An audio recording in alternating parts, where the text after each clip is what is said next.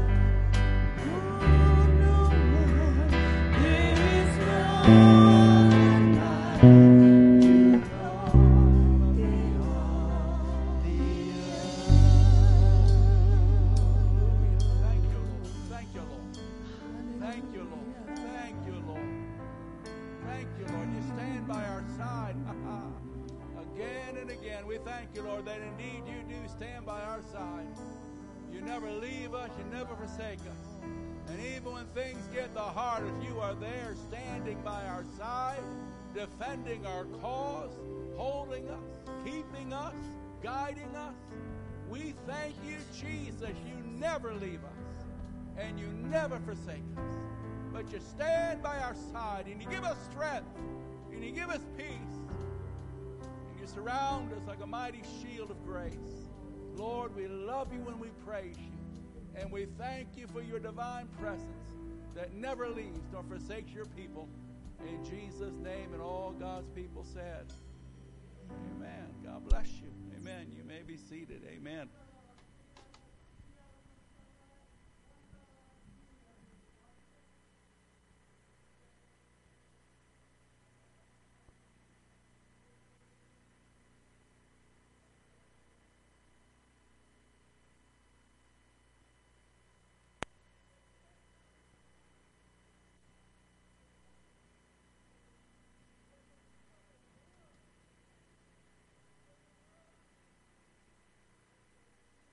says God. And this is your time. I have a plan, and I have a time schedule. I have tested you. I have found you to be worthy and faithful to me, says God. And now is your time. I am birthing in you new ministry, new works, says God, for a new day. And in this church, things will begin to grow, and ministries will begin to move as you seek me, says God. Amen. Amen. Amen. Thank you, Lord. Thank you, Lord. Thank you, Lord. Amen. Now, if you happen to think that God was really speaking to you personally through that, now respond to it. Say, I believe that, Lord. I mean, it might not be for, you know, 200 people, but there might be a handful here that He just rang your bell. The, the, the Spirit of the Lord just spoke. You were just praying about that last night. you just been struggling with that. And God answered you so that you, you see, your faith has a participation with the fulfillment of the prophetic word. It's not just going to take place because she spoke and the Spirit prompted her. It'll have part of us has to have a response of faith to work with the word. Jesus spoke the word, and how they responded to that word determined the ultimate effect of that word. You can hear the gospel and not respond to the gospel. You can hear the promise and not believe the promise. So if God was speaking to you, and we're going to get to that later in this message as we finish up this book. But if God is speaking to you in the prophetic, you got to claim it. Don't just, well, if it comes to pass, you lost it. You just despised it. It says, don't despise, despise prophecy. It's in the book. But if it's yours, receive it. Say, thank you, Lord. I believe that. That's for me. That's my answer. And with expectation, Amen. Hallelujah. Glory to God. Amen. Children, you are dismissed to Children's Church. Isn't God good to us? Amen. Praise the Lord. You know, there's one, one good thing about teaching through books, preaching through books, is that we get to touch on things that a lot of times we just would override or go on to something different. And so we're going to talk about the prophetic just as we walk through our, our message. So if you have your Bibles, if you would go to 1 Thessalonians 5, we want to finish up this series that we started some months ago in the book of 1 Thessalonians. And this, this last message is part of last week's message also. And, and Paul wants this young group of believers to finish strong, just like God wants each one of us to finish strong in our walk of faith. Amen. Some have fallen along the wayside. Some have gone back to Egypt. But we make up our mind. We're going strong. Amen. We're going to finish our race. We're going to fight that good fight. And so here we have some advice. Paul is giving closing statements for a strong finish. Hallelujah. First Thessalonians chapter 5. We'll start with verse 16, and this is what we covered last week 16 through 18. Be joyful always, pray continually, give thanks in all circumstances, for this is God's will for you in Christ Jesus. Wow. We preached that last week. If you weren't here, get, get the tape, it'll all work together. Now, verse 19 do not put out the Spirit's fire. Don't quench the spirit. King James people, don't quench the spirit. Do not treat prophecies with contempt. Don't despise the prophetic words that goes forth in the meeting. Test everything. Don't be gullible, but test everything. Hold on to the good. Avoid every kind of evil. Avoid it. Don't flirt with it. Don't tease it. Renounce it. Reject it. Get rid of it. May God Himself, the God of peace, sanctify you through and through. May your whole spirit, soul, and body be kept blameless at the coming of the Lord Jesus. He wants you to finish strong, every part of you body, soul, and spirit. In verse 24, what a precious verse. The one who calls you is faithful, and he will do it. Can you say amen to that? Oh, God, I like that. Amen. At the end of all those commands, the Lord don't throw all the weight on us. He says, guess what? The one that called you, the one that began this work, he's going to finish it. What a praise the Lord for that. Here we go. Closing statements for a strong finish. Closing statements for a strong finish. The heart of God is that you and I, that everyone that loves the Lord will finish strong in this race of faith. Life will have its challenges. Life does have its challenges. There are heartbreaks, there's battles, there's setbacks.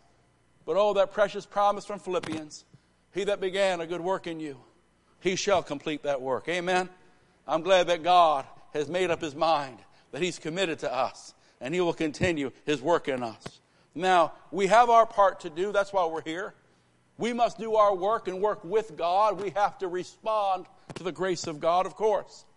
And in our text, we have Paul the pastor, Pastor Paul, giving this young church some keys, some secrets, some, some insights into how to finish strong. Only weeds grow by accident. If you want to produce anything that matters, it takes some intelligence and takes some effort. Amen. It takes some intentional trying and working. Now, last week we covered the first three, verses 16 through 18. Paul says, if you want to finish strong, be joyful always, rejoice in the Lord. Pray continually, be a man or woman of prayer, and give thanks in all circumstances.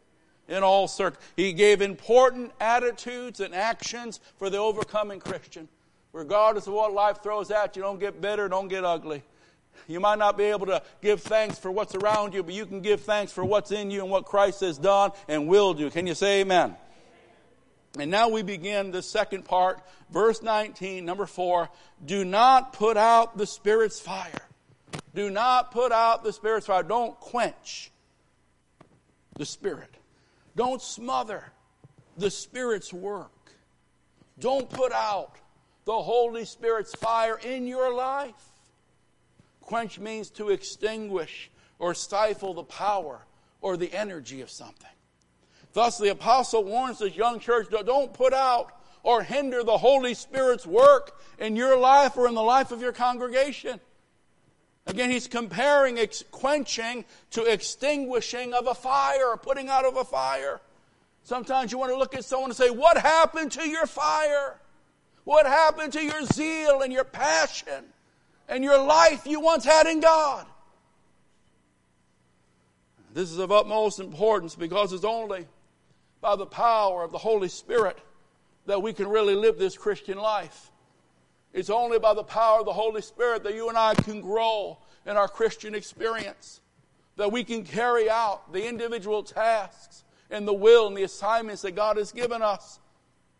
It's like the old prophet of old said to the minister in the Old Testament. He said, It won't be by might, and it won't be by power, but by my Spirit, saith the Lord. You can overcome every challenge. You can accomplish every task. You can fulfill the will that God has for your life. It won't be by human might. It won't be by the resources of men, but it'll be by the Spirit of the living God working in you and working through you that that mountain shall be removed, that opposition will be defeated, and you will finish the race that God has called you to run. We think of Paul, the great apostle, how he said in Galatians, he said, It's no longer I that liveth, but it's Christ that liveth in me and through me. It's the Spirit of Jesus. It's the Holy Spirit. I don't live this life by my own will and grinding it out and gutting it out, but the Spirit of Jesus Christ, the Holy Spirit of God, lives in me and gives me the strength to live it and the grace to live it and the power to live this life. The Holy Spirit described as our comforter, our guide, our helper, our teacher, our advocate. He is the one that transforms us. Sanctification takes place as you do your part, but it's the Holy Spirit that transforms us more and more into the image of Jesus Christ. The Holy Spirit, He enables us. He gives us gifts and equippings that we can fight the fight and carry out our ministry. The Holy Spirit, He enlightens us. He's our teacher. He reveals the things of the gospel. He helps us understand the Bible. He helps us understand how to live this life, how to walk in wisdom. It's the Holy Spirit who empowers empowers us. You shall. Jesus said, you shall. If you have received the baptism, you can say, I have received power since the Holy Spirit has come upon me. If you're a child of God and you've received that mighty baptism in the Holy Ghost, you have received power. You, you possess the power of Christ in your life to live it out and to fight the good fight and defeat every foe. When a person gets saved, it's the Holy Spirit that comes within you and makes you brand new. This is not a mental thing. This is not just an emotional thing. We're not just changing philosophies or religions. It's a new birth. We get a new nature. There's a new life that is deposited as God's own life. The Holy Spirit comes within us. One preacher used this illustration. Maybe you remember that old commercial plop, plop, fizz, fizz. Oh, what a relief it is. You saw that commercial too, huh? that, was, that was Alka-Seltzer. Remember that? Some of y'all had some last night. No, um, Alka-Seltzer. It, it was a medicine designed to aid an upset stomach. Al- it's it. Alka-Seltzer would be activated. You drop those two tablets in water and they'd be like that volcanic reaction and then you drink it down and, and it settles the stomach. It brings relief to your insides. Well, when someone accepts Jesus Christ as their personal Lord and Savior, God drops the Holy Spirit within them. It produces a new nature and it's the Spirit's presence is designed to bring about a change for upset lives and upset hearts and upset minds and upset circumstances. God does this so His people can say as they discover this great salvation, oh, what a relief it is. My sins are gone. My burdens are lifted. My life is brand new. I'm clean. I'm loved. I'm part of the family of God. I'm accepted by Jesus Christ. I have a secure hope. I have a friend that sticketh closer than a brother. Oh, taste and see the Lord is good. When you get saved, you're not, this is not a mental thing. I think that's why we, we have a lot of false positives in the church after a few generations. The kids that grow up in it, some of them never really get born again. They learn enough up here. But it's more than just knowing doctrine up here. There's a new creature that has to take place in here, and that only comes when we surrender our lives and put our faith in Christ and are born from above. But when we're born again, that's the Spirit of God that takes up residence within us that give us the grace and the strength we need to grow, to advance, to fight the good fight of faith, to understand this great salvation, understand the Word. He's our teacher, to guide us, to keep us pure, to keep us holy. The Holy Spirit. Now, it can be difficult to wrap our minds around the concept of the Holy Spirit you know, you grew up in the church, King James, right? Holy Ghost, Ghost. What in the world's a ghost? I mean, it's something to wrap your mind around this thing. Isn't that right? Some people say, ah, What are you talking about? So, to help you and I understand the function and the purpose and the desire and the reason for giving us the Holy Spirit, God illustrates and communicates to us the functions and the purpose by giving us pictures, giving us examples in the scripture so we can understand the desire of the Spirit and the role of the Spirit, the personality of the Spirit, the operation of the Spirit. For, for example, Jesus um, used the illustration the Holy Spirit's like wind, like wind. Just like wind. You can't see wind, but man, you can see the results of wind. Can you say amen? You can't see when, but you can see when it's been somewhere. Isn't that right? You, you couldn't see it, but you look outside and the chairs are thrown here and this is gone there. You couldn't see anything happening, but that person's not the same anymore. You didn't see anything physical, but something, the Spirit of living God, invisible. But oh, you can see the results when He moves and when He touches lives. Another one was water. Like water status, Jesus said, if any man thirst, let him come unto me and drink. You've been drinking the wrong thing for too long. You've been indulging in the wrong things for too long. They haven't satisfied. They haven't met the need. But Jesus said, the Spirit of the living God, He will quench that thirst in your soul. He will refresh you and He will revive you. And the Holy Spirit acts like water. He washes us and He refreshes us. Amen? You get weary, you get weary, you get weary. And then you come in, you draw near to God and you get in that prayer meeting and you get filled afresh. Oh man, you're ready to go out there and run again. You're getting dehydrated. The world's draining you. The fight of fight is beating up on you neglect of your altar of your heart is starting to pay a cost on you. But then you finally say, I got to get back to the altar. And you get back and you close the door and you wait on God and the heavens breathe and the waters fall. There's a picture of the dove and the gentleness of the dove. There's a symbol of the oil and how the oil heals and how the oil soothes and how the Holy Spirit takes us areas that we've been bruised and we've been scarred and we've been beat up on. And the Holy Spirit, like that healing oil, just kind of makes things softer, makes things, oh, glory be to God. Pictures of the Holy Spirit. He's a seal, a seal, a mark. When God sees His Spirit on a person, God says, That's one of mine. That's one of mine. I see the seal. I see the seal. Now, fire is another picture symbol that the Bible gives us of the Holy Spirit and how He chooses to operate in our lives. What fire does in the natural, the Holy Spirit desires to do in the spiritual, in your personal life and in the life of the congregation. Fire speaks, of course, of purity. You want to get something pure, they burn it, consume that thing. I mean, cauterize that thing. That thing all purifies, purifies. The Holy Spirit gives power. Remember those, those steam locomotives? Amen? And you have to keep putting that fire in there to keep that thing going. Oh, yeah, it gives us power. Holy Spirit is our source of power. Gives light. Turn on the light. Holy Spirit helps us to understand the Bible. Helps us to walk not in darkness, but walk as followers of Christ. Holy Spirit gives us wisdom for our decisions, discernment as we walk through this crazy world. Fire brings warmth. When it's cold, you light a fire. Oh, and used to be stiff and dead and dry. But then you met Jesus and the Spirit of God filled you, and there was life, and there was joy, and there was excitement.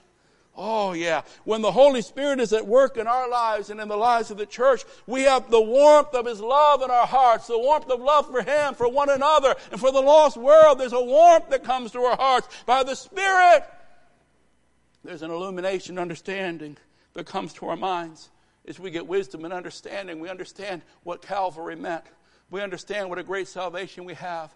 We understand what God expects out of us that call on His name. We get energy and power for our living. We receive that power. He purifies us. The Holy Spirit consumes like a fire would consume. He consumes what's not of God. The Old Testament writer said it like this the refiner's fire. He keeps us pure. In the blaze of the Spirit, He keeps us strong. Friends, we need the Holy Spirit. We need to stay filled with the Holy. It's not one time thing.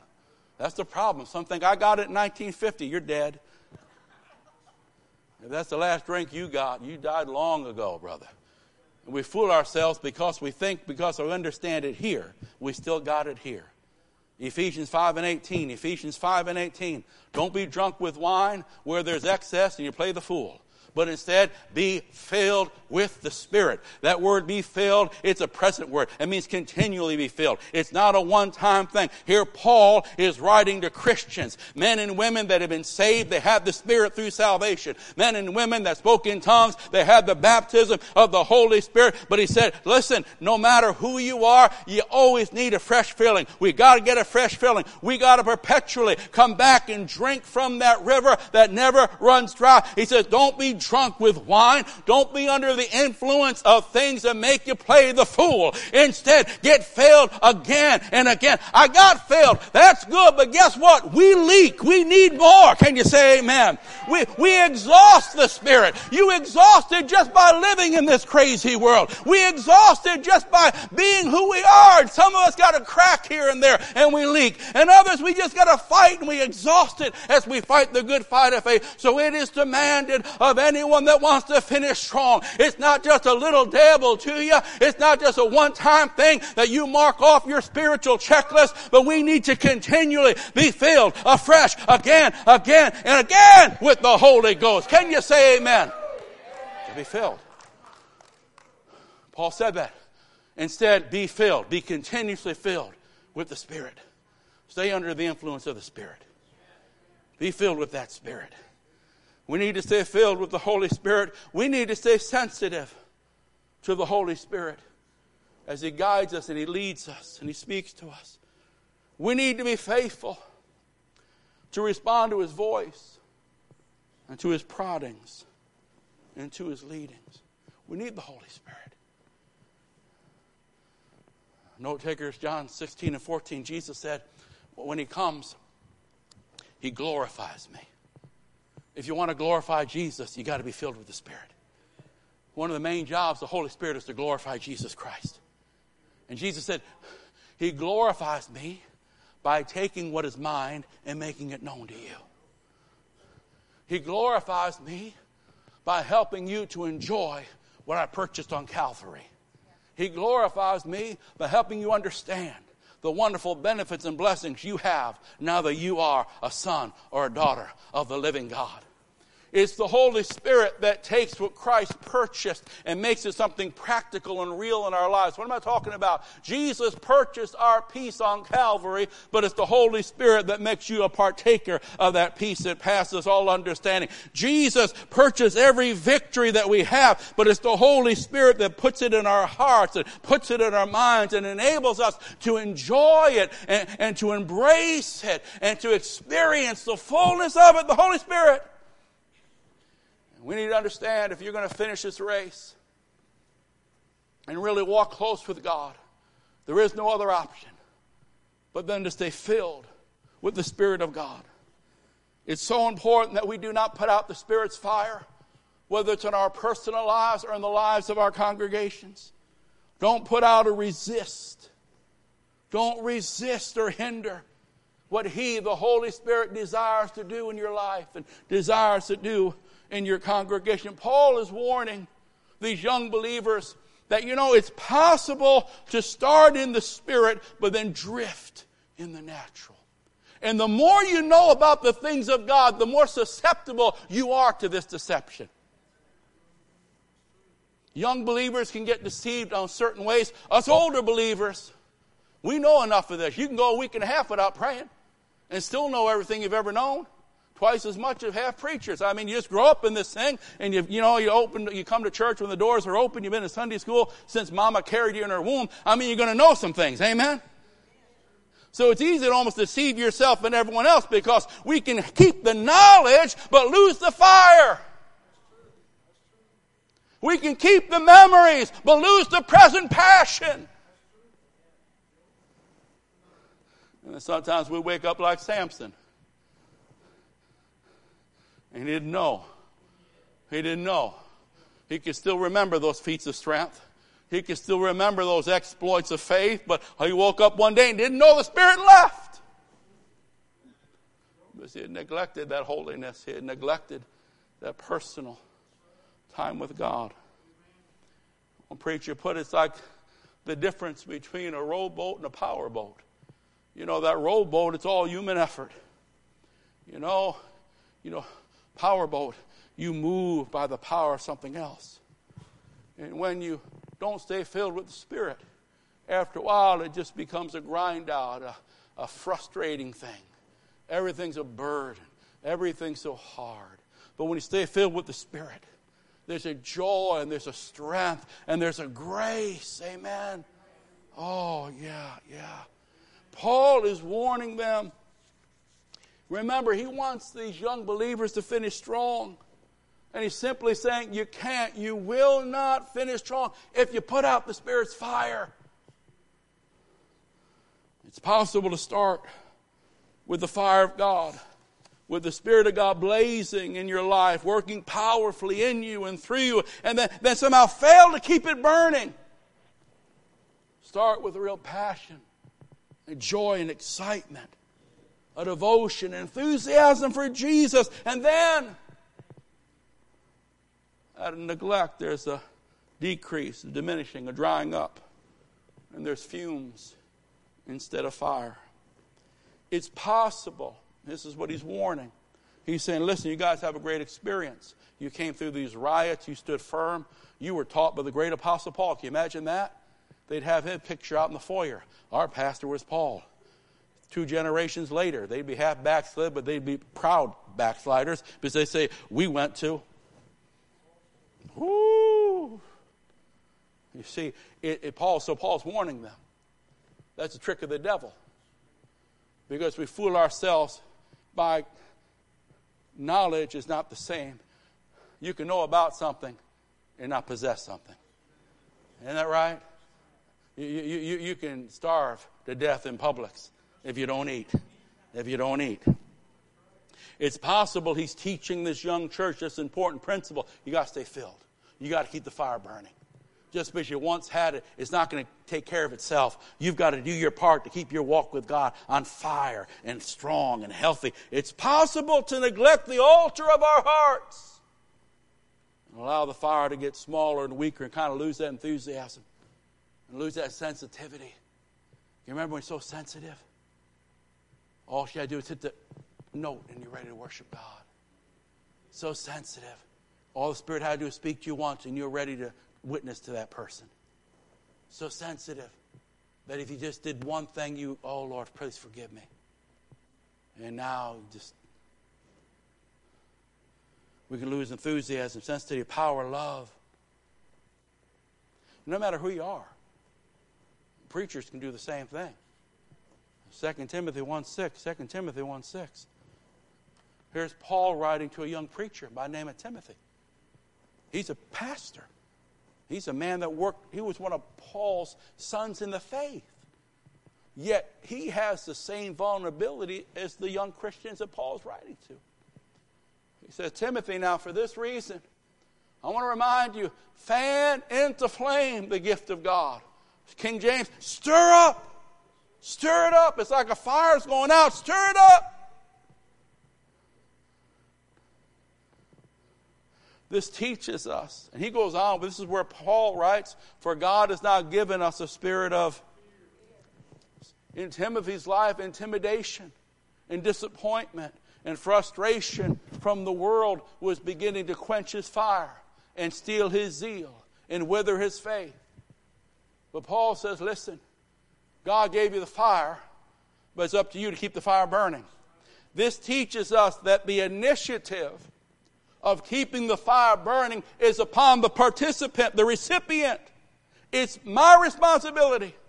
It's our responsibility to do the things that keep strong and fervent the fire of God and avoid the things that'll put out or suffocate that fire.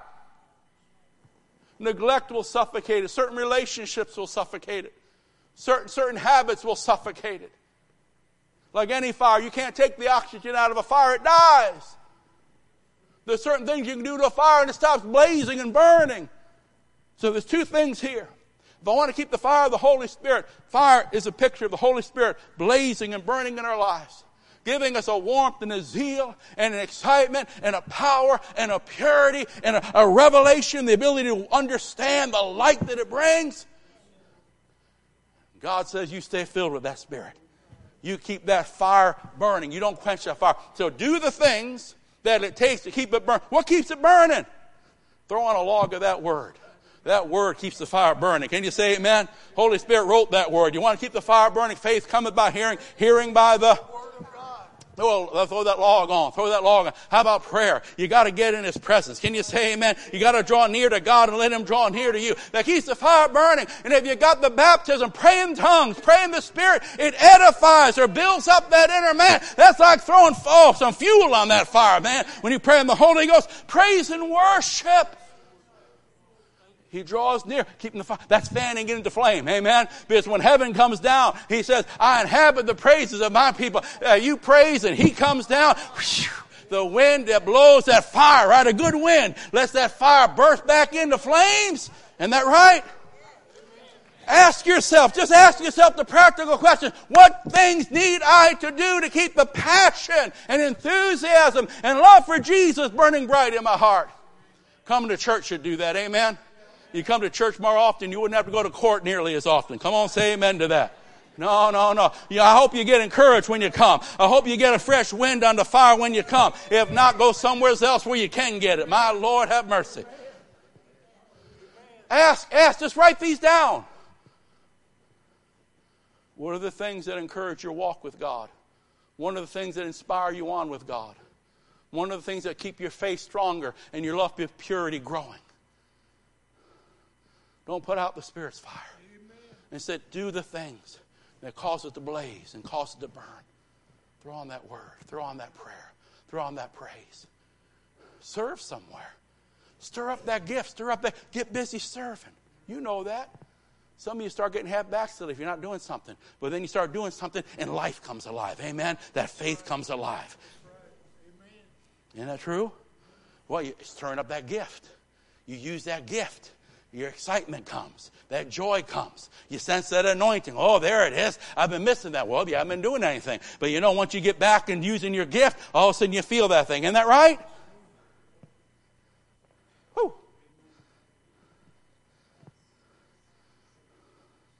Now I got to mark down the things that are a danger to that fire. You want fire, Holy Spirit. His first name is, what's his first name? What's his first name? A little louder. Yeah. Yeah.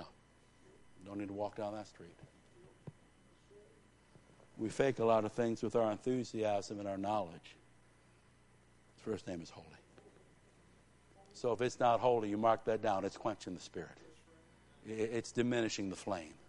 It's hindering the work of God's spirit in our lives. Mark down the things that might hinder the fire of God from burning in your life. Influences can do that. Hobbies and habits can do that. Am I making sense to anybody? I don't want to get too deep, but if we can't take it home and make something practical out of this thing, we missed the whole mark. The Bible says, don't put out the Spirit's fire. Using fire as one picture of the Holy Spirit of God.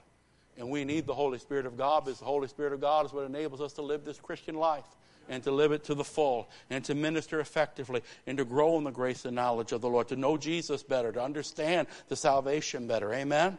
So if I understand that, then I have to ask myself, what must I do to make it stronger? What must I do to protect it from the things that would hinder? Amen? I got to stop it there because we got other points and we're getting going here. We're just trying to make it simple here. Paul and the personally, the Holy Spirit wants to work in my life. The Holy Spirit wants to move in my life and help me to grow stronger in my walk and in my grace and in my productivity for Christ. So I can't neglect the altar of my heart. I've got to feed my fire and make sure I tend to that fire of the Spirit. Amen? All right. Now, publicly and corporately, we have to remember that when we gather together, God desires to meet with us. He wants to talk with us. He wants to touch you. Yes, we come and we bring our song and we bring our offering and we bring our, our praise. We do. We bring our sacrifice. Yes, yes. But let's, let's mark this down. Paul says, don't put out the Spirit's fire. He's going to go right into the prophetic. So he's talking about individually, but he's also talking about the corporate gathering. And it's so important that we understand the Spirit of the living God. He wants to speak with us every time we walk through those doors. He wants to touch us and minister to us every time we walk through those doors. This, is, this gathering is more than just a religious ritual. It's much more than just a mechanical ceremony, a, service of form without force or tradition without a real triumph. No, no, no, no. But God wants to, by His Spirit, Every time his people gather, Jesus said, if just two or three will gather, there I am in the midst. He says, as you praise me, I'll inhabit and come down and I'll sit in the midst of that praise. He says, if you'll draw near to me, I'll draw near to you. Understand, God wants to meet with us in this place on his day in his house. God wants to touch you. God wants to talk with you. God is a good God and he loves you and he cares about you. And if you draw near near to Him, He'll draw near to you. If you'll come out with faith, if you'll come out with a sincere heart, He says, I'll touch you and I'll refresh you and I'll revive you and I'll talk to you through my word and I'll talk to you by my spirit and I'll encourage you with the fellowship of the redeemed. Oh, child of God, the Spirit of God wants to blaze in our services. The Spirit of God wants to move powerfully in our midst and through our efforts into our lives. He wants to heal broken hearts as well as heal broken physical lives. He wants to refresh us and nourish us. He wants to build you up when you come and encourage you so you can go back out there and keep fighting that good fight of faith. Every time we gather in His house, He wants to forgive those that will sincerely seek His forgiveness. He wants to fill afresh those that are really thirsty and want more of Him and are willing to ask so He can fill them and do something new in them. He wants us to leave here every Sunday knowing Jesus better and loving Jesus more. He wants us to leave here instructed in the things of God, inspired by the Spirit of the living God, and impacted by God that we might go forth and touch this world in His name by His power. Somebody say amen. Hallelujah. Oh, the Spirit of God. He wants to meet with us. He wants to gather. It's a wonderful thing. We want from personally, now corporately. When we, God wants to move. This is not about going through a ritual. This is not about some mechanical religious thing. God wants to touch you. God wants to meet with you. God wants to show himself to you in ways you've never experienced him before. Oh, he's a good God. Oh, he's a one. He wants to take you from faith to faith to glory to glory. He wants to pull back veils so you can understand this gospel better than you've ever understood it before. He wants to reach into areas of your life with his healing balm and touch you and min- God loves you. He desires to touch you. His spirit wants to talk to you. Come on every Sunday. Draw near to God. Make it your appointment. Make it your devotion. Make it your priority. Come out and praise Him. Come out and trust Him. Come out and expect God to work in your life. If you have a special need, that's what the altar is for. If you're carrying a special burden, that's what the altar is for. That's why we don't just throw you out. Oh, it's time to go. But instead we say the altars are open because God's still here and whoever needs God, He's here to meet your need. Hallelujah. Hallelujah. He'll touch you. He'll forgive you. He'll embrace you. He'll comfort you. He'll set you on fire. You've been a little dry. He'll light your life on fire. Woo! Hallelujah. Woo!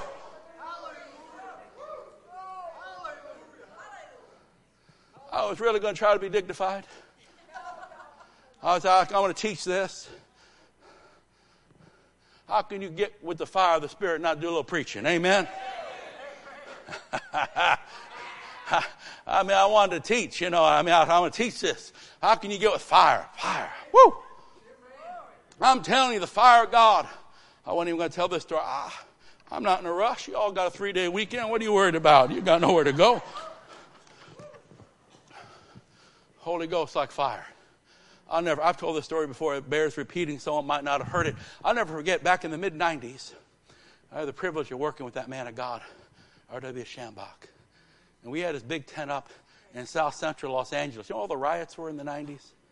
We had a tent up there right before Bishop Blake, head of the Church of God in Christ for many years, was going to build a new building. And, and Bishop, we had our tent there. And, and it, was the fire code of that part of LA that you couldn't have flaps down on the tent. It had to be open so you could see and all that, whatever. People could run out if something happened. And he was about 70 at that time.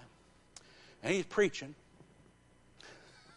I won't say some nutcase, but someone that wasn't with it, um, that wanted to cause some trouble, called the fire department. And so in the middle of him preaching, you know, we're right there on Crenshaw Boulevard, main roads. The ambulance starts coming down. Fire truck, ambulance. I got the alarms, the lights are going. And I'm thinking they're going to drive by, but they stop right in front of the tent. And uh, my ministry there was troubleshooter. Amen. if it was trouble, you shoot it. Amen. And uh, I was troubleshooting.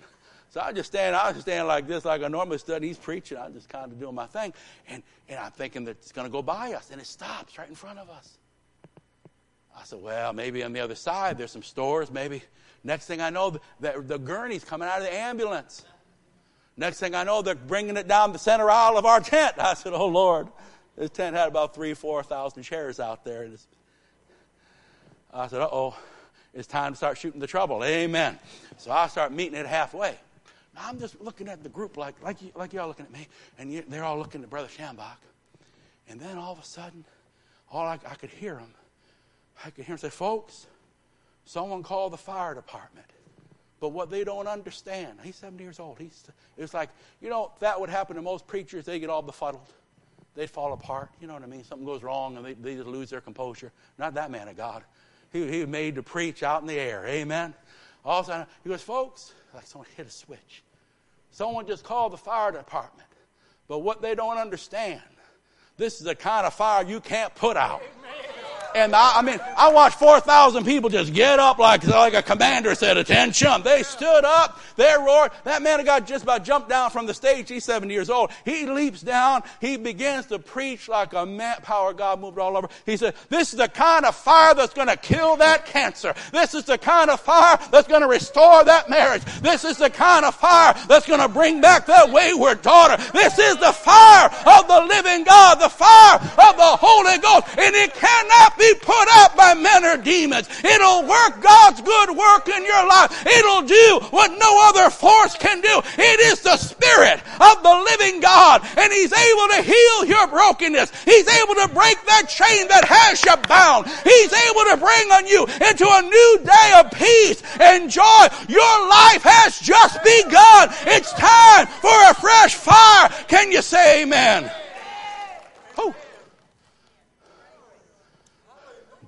And we had church that night. I get back. I just thought of that one. Amen. Hallelujah. Oh, glory. Glory, glory, glory. Well, we note the apostles' warning to the church is that we can suppress the moving. The Greek, we can read the hindering the, the increase in the moving of God's Spirit. Over control or complacency. The church can quench the working of the Spirit on one hand by failing to correct excesses, but not all emotion and noises of the Spirit. Sometimes it's actually just shortcuts, short circuits, the real desire of God to move.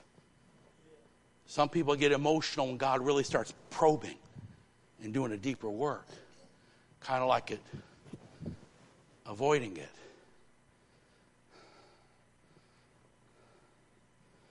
Verse 19 literally says, Stop putting out the Spirit's fire.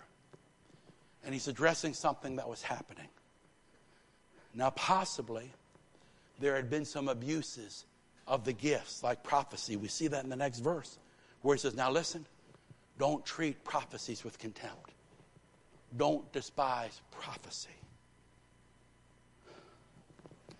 Maybe it's the opposite of what happened in Corinth, where the leaders went things, let things go crazy till Paul brought some correction in. maybe in this church they overreacted and just quenched everything, but there was a little overreaction in attempting to repress some of the gifts. In the public services, the key word is balance. When you're by yourself, enjoy. Like one man of God said, Me and Jesus doing our own thing. Amen. When you're by yourself, you run when you want to run, shout when you want to shout. You can get loud, you can cry, you can do what you want. You and Jesus enjoy. But, but in a service,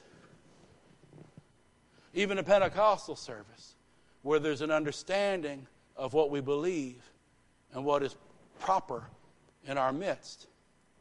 Understand the key word is balance because excesses do not glorify God. Actually, they hinder the true moving, the deeper working of the Spirit. They distract from a genuine work.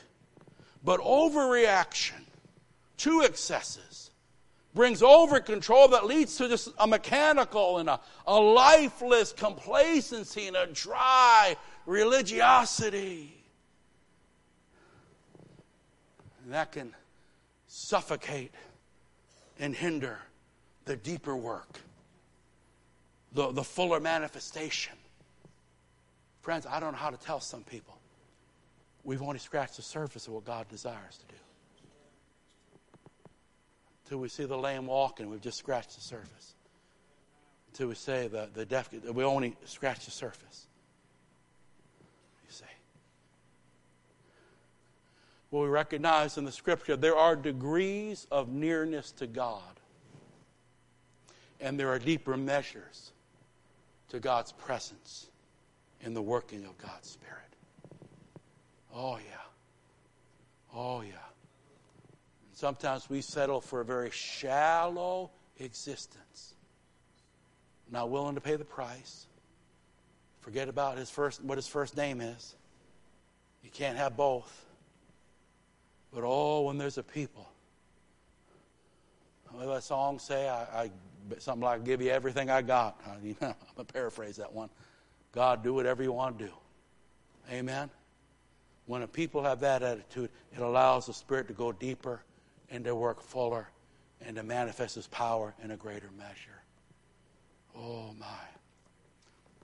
We say it like this proper biblical control is necessary, but over control is detrimental. Complacency is a death blow. To be lukewarm, as Jesus told us, is rejected by God and grieves greatly the Spirit of God if we're going to finish strong, we need the power of God's Spirit. Filling our lives personally, moving in our services consistently. Let's do our part to keep the fire burning. On an individual level, I ask, what helps the fire to burn? What are the things I need to do to stay strong and growing in the Lord? Or what are the things I need to guard my life from? Things that tend to hinder me, things that distract me and cause me to neglect the most important things. I'm going to do this next thought real quick, but I want to get it done because we'll never get back to it. Next verse, next verse. Paul says, Don't put out spirit fire.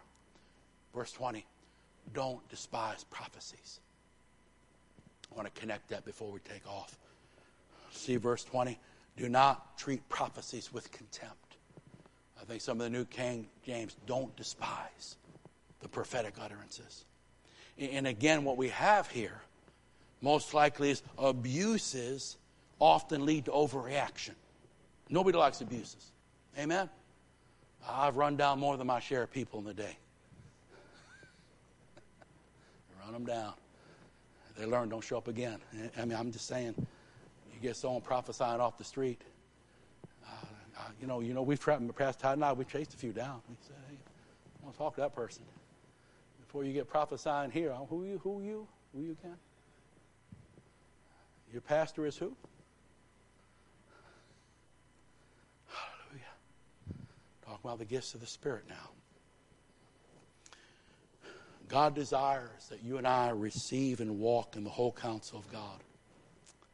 But don't allow abuses to rob the church of God's intended blessing.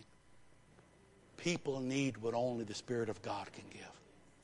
We're so limited in ourselves. We're so limited even in our best natural sympathies and efforts. We need what only the Spirit of God can do. So we can't be quenching and grieving the Spirit.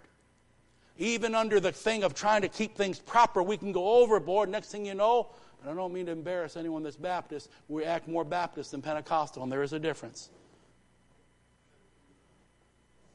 If I read that Bible right, just do it decently and in order but let there be no mistake.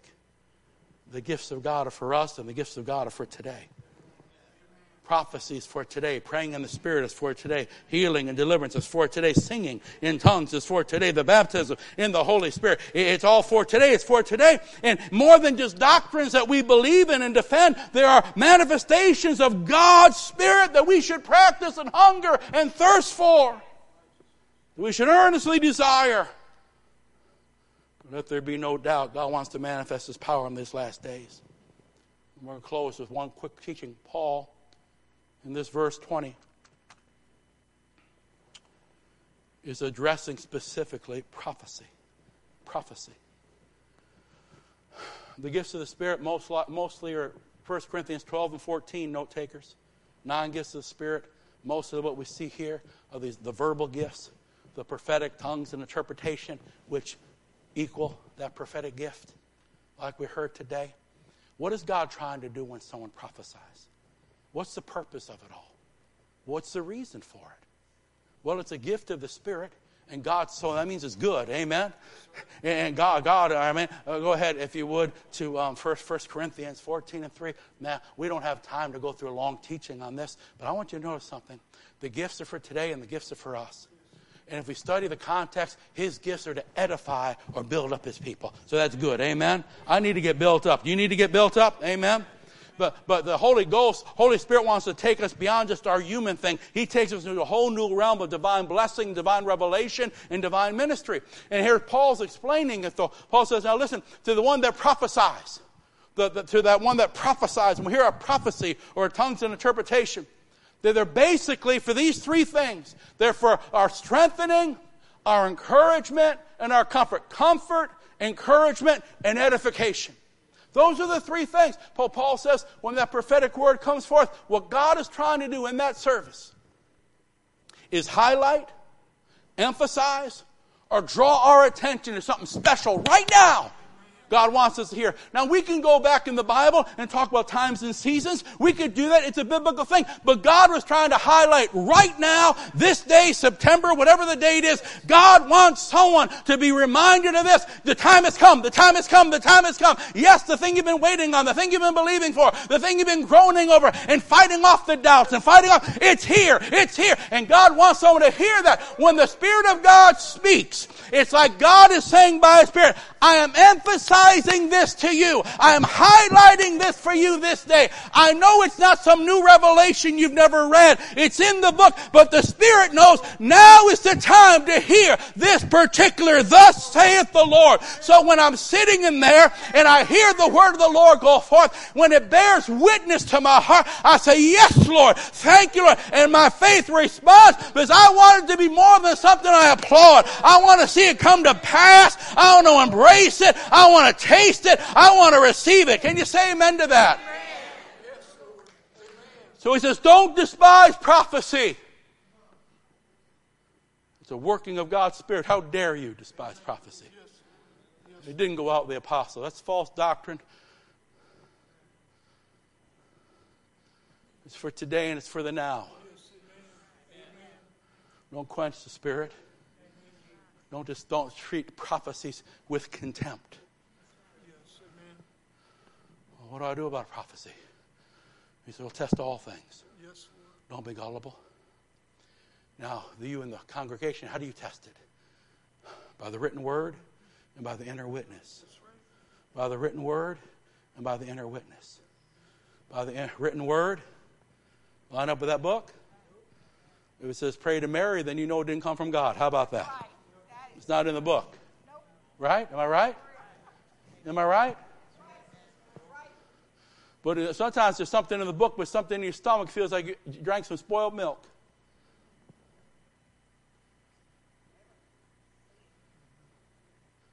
Remember, there, there's there's flesh, there's mistakes, there's, but mostly for the people of God. The prophetic word goes forth. The written word, the inner witness. I ask myself, is that for me? I mean, specifically, if it is, I have to respond to it. I have to do if it's telling me to do. I have to at least embrace it and thank God for it if it's just something to believe. Amen. Now, it might be just a good word, but maybe it's not specifically for me. Then I say, Thank you, Lord. Speak to those it's intended for. Lord, help those as it's intended for to receive it. Amen? Now, in leadership, you have some other things that you're going to deal with, leaders. Is the timing of it right or wrong? Nobody wants you prophesying in the middle of my sermon.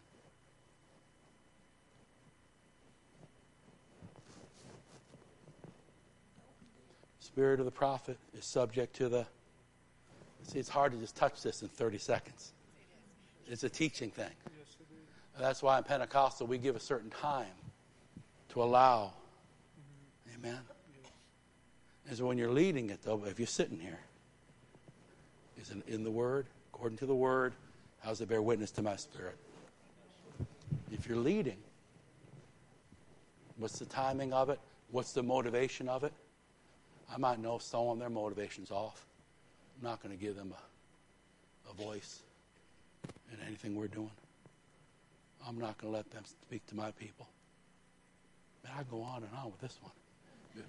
Before you act, before anyone acts too holy, I watch. I, some preachers, you know, they don't have the wherewithal to sit someone down that needs to be said. So you can let some joker get up there and give his little prophecy, and you probably ought to just take him aside and say, "Listen, you're not living right, and nobody wants to hear that nonsense. Just hush it." Because by saying nothing, you give the illusion to the congregation that must be a man of God. I'll tell you a true story. Want a true story? I was not planning to go down this road. I was. I heard about some guy, and I, I know the story. I know the bit of the history. Prophesying in this church. I said that preacher ought to know better. That guy should be sat down. He shouldn't be saying anything. But he doesn't want to deal with it, so he lets it go. So meanwhile, everyone sitting in the congregation thinks, well, you know, that must be a man of God. After all, he prophesies. Pastor lets it. We all applaud. You know, so he's probably on his second or third marriage. Some poor lady going through a divorce. They start, you know, seeing each other. She thinks he's a man of God. Why not? Preacher's letting her prophesy. She's getting the illusion that somehow we're, we're, he's putting the seal of approval on him. So they wind up getting married, and she finds out six months in they think he's not quite such a man of God. Now, a preacher would have done his job and not give influence to someone that wasn't worthy of it. That poor thing never would have had to go through that abuse that she had to go through the second time.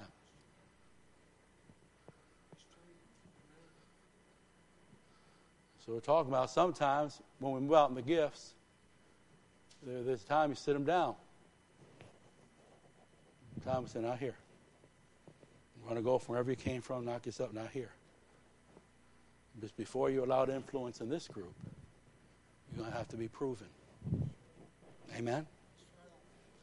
So you can go to one extreme, We just let anything go because we think the weirder the better, or the other extreme where you kill everything. But for leadership, the hardest thing is to be led of the Spirit. There's times God will use people. I say, "Oh Lord," and He says, "Let it go, son. I'm in it." And you say, "Oh, oh I'm go you in it," because I'm not sure. And and it's God. I mean, it's God. I've seen some people. I wondered about them. I was like, "Really? You going to use that?" And she winds up prophesying what I've been praying about just you know six hours ago. So I know they're they're talking from God. Amen. And there's other thing God says, "You know, you better pull that one in. Pull that one in." Well, we want to fan the flames of the fire. We don't want to quench or grieve. Amen. Glory to God. Hallelujah. Amen. But it says, don't treat prophecies with contempt. Next verse, test everything. Test everything. Don't be gullible, but test it, test it, test it. But after you test it biblically, you test it through leadership, you test it in your own spirit, then if it's God, embrace it, lay hold of it, and make it your own. Amen? If it's God, then you want it. Amen? If it's God, then it's designed for your blessing. Embrace it. If not, reject it. Amen? Renounce it and avoid it. Praise God. All right, I'm going to hush. Well, we preach, we teach. You got it all today, brother. Amen. Amen. All, all today. And God good to us? And God good to us? Amen. We, we finished this service, this series, in that last verse. Verse is it verse 24? Can you put it up there? Let's close with this, because I love this. You know God loves you. You know Jesus loves you. You know God desires to touch you and talk to you. He knows your hurts and He wants to pour His oil into that place of your wounds. He knows your story. I love that. He knows your story. And that hasn't made Him run from us or avoid us. I like that. He knows me, but He still loves me. Ah, that's a good God right there. Amen. He knows me, but he said, oh, that's pretty good. Amen. And, and he closes. He closes with verse 24, which I really love, because after Paul has kind of given them a lot to chew on, because he wants them to finish strong. Amen. And so you're not going to finish strong by accident. You got to hear some things. You got to sometimes you have some adult talks with your kids. Amen. So sometimes you got to have some talks here. You know, hey, don't quench the spirit, don't despise, but listen. You know, so there's some things that you got to hear. But when it's all said and done, he reminds them of this beautiful promise: the one who calls you is faithful. He will do it. Somebody, the one that calls you is faithful, and he'll do it. He'll bring you through. He'll carry the weight. He'll heal the hurt. He'll respond to your cry. He loves you. Jesus is for you, and He is committed to see you through. Can somebody say amen? Just give the Lord a hand clap of praise. He's wonderful. He's wonderful. He's wonderful. He's wonderful. We love you, Lord. We love you, Lord. We love you, Lord. We're going to keep it simple. I'm going to pray the prayer. We'll sing a song if you need prayer. I know I went a little long, but it's the last one. The last one, you got to get it all in. Amen? I got to get it all in.